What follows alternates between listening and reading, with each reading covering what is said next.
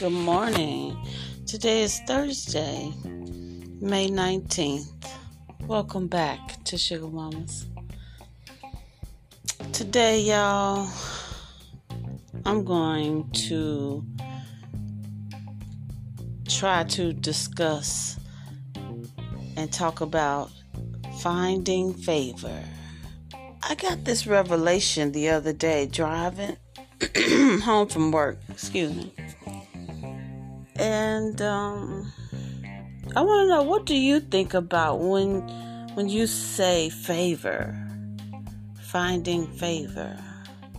Well, for me, um, it's when the universe gives you what you need. That's what favor is to me. When you're getting what you need. If you have what you need, not what you want, what you need. You have found favor, right? Um, I, I want to talk about people finding favor in their lives. Um, if you are doing or saying things that are against the grain, you are essentially uh, diminishing your chances of favor. If you're talking against yourself um, for a thing, or um, if you prayed about something and then on the back burner you you you you start to complain about that thing.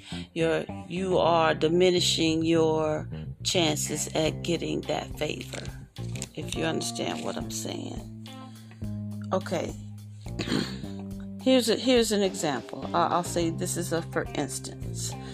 Okay say um, if there is a man or woman you know living with someone that um, they're not married to and they don't intend to get married. They've been together for, you know, um, three years, five years. They've been together a long time, and they have no intentions on um, getting married or or um, really having favor. they don't have no intentions on it. You know what I'm saying? Um because essentially you take on the role of, of, of a husband or a wife. You take that role on when you you are um, living with someone, and you know you're sharing bills, you're sharing a bed, you eat together, you know things like that. Um, you're taking on that role, and and I want to go back into. Uh, the American King James Version of the Bible. And the Bible says when a man finds a, a wife, he finds a good thing and will find favor in the Lord. Uh, when you find favor in the Lord, right? That means he's pleased with you. He's pleased. So he's going to bless you. He's going to um, sow into you. He's going to sow it. It's up to you to reap it and, and, and, and harvest. Right? So when we talk about finding favor, if you're not moving or speaking in a way of that's pleasing, the universe will push against all of that. So you won't find favor in anything that you do, no matter how hard you try, no matter how hard you work. It, it won't matter if you're not doing what it takes to be one with the universe and know who you are. Know who you are, kings and queens, right?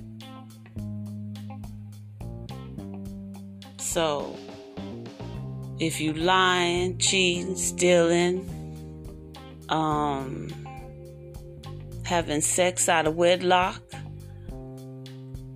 um, all of that,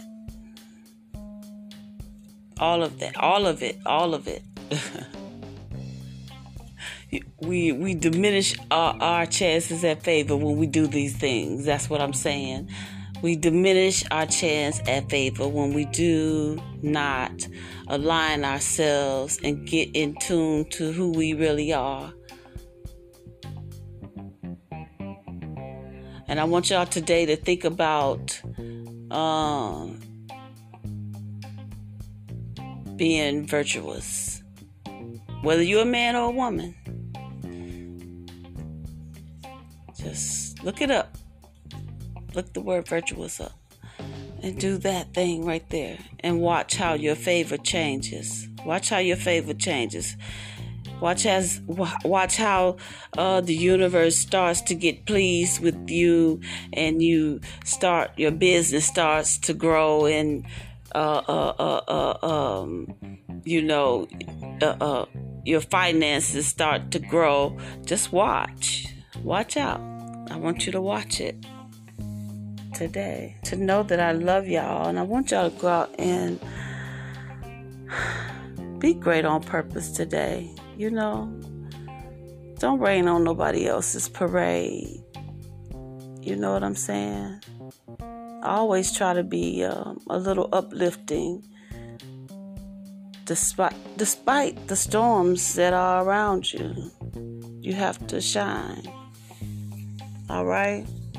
And this is how we find favor in the Lord.